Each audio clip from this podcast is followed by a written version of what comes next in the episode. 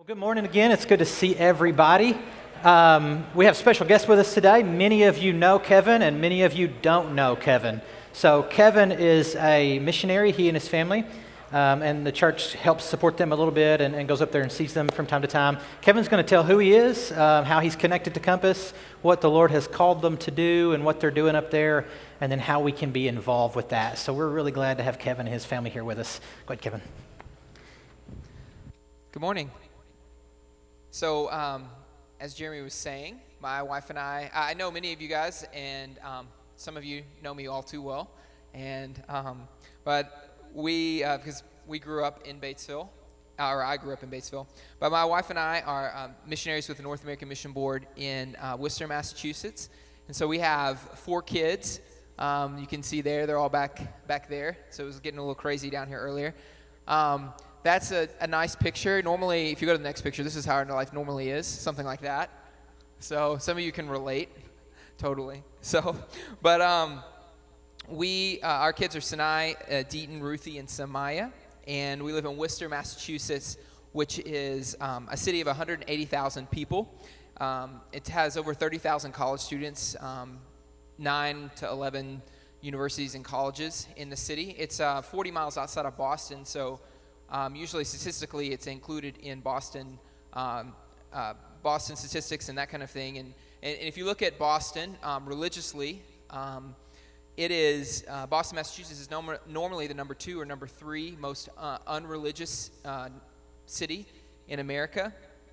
It, uh, Massachusetts itself is usually um, the estimates are usually it's between as many as five percent or as low as two percent in some places less than that um, uh, born again Christian, which means Christians that believe that you need to be saved uh, to be a Christian. So two, um, five to two percent. So that's less than countries like Peru and China.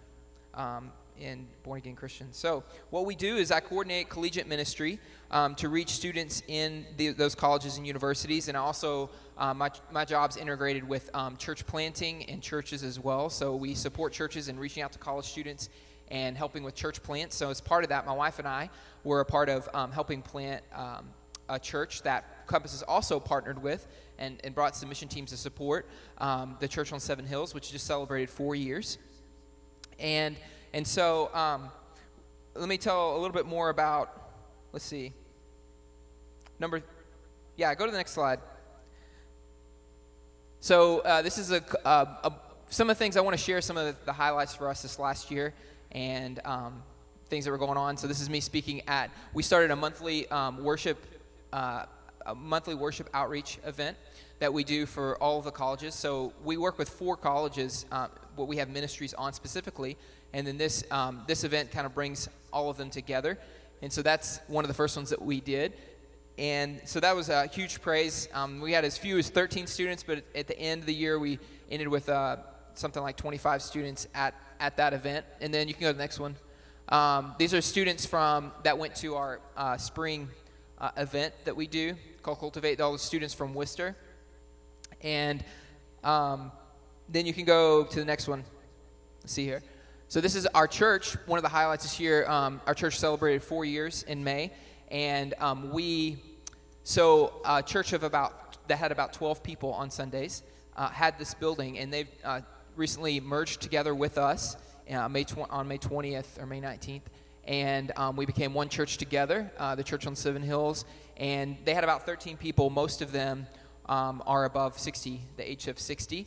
And, uh, and so they gifted their building to us as part of that merger process. And so it's been an awesome um, time together of uh, growing together and reaching out to that community um, in Worcester. And then the next, the next slide um, one of the highlights for me has been seeing God work through.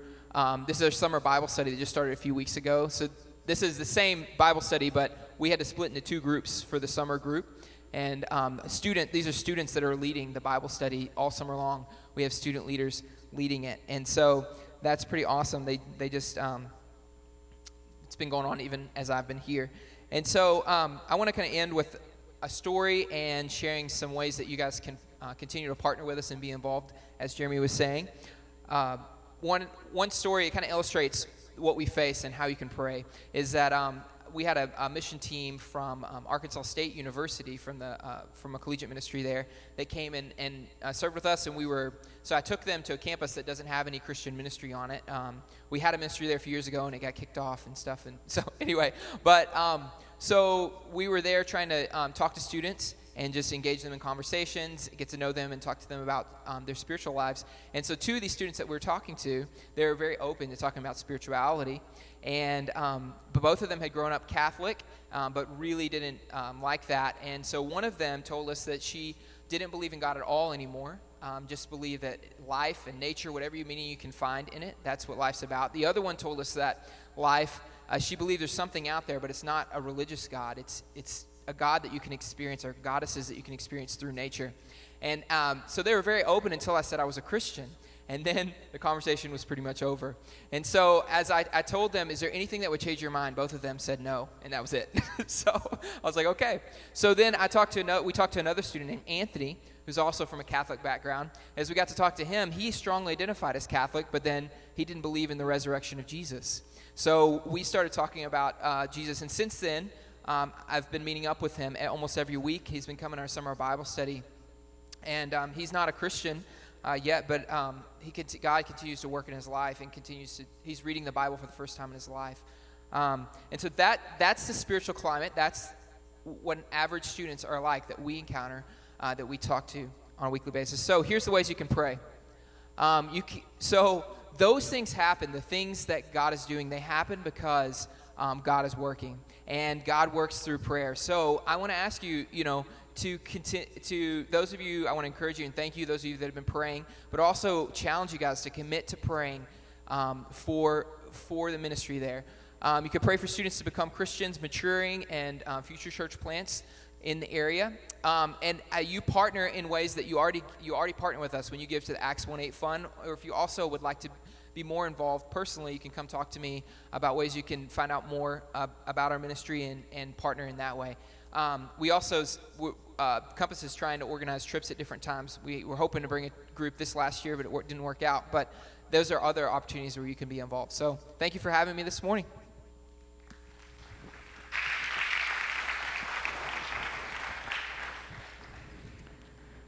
Here in just a moment, we want to pray for Kevin, so hang around a second, Kevin. One of the things Kevin didn't um, spell out completely because he said he's a missionary with the North American Mission Board. I want to tell you what that means really quickly. Kevin and Amy, his wife, have to raise almost all of their support. Almost all or all? 93%. Not, so only 93% of their support, right?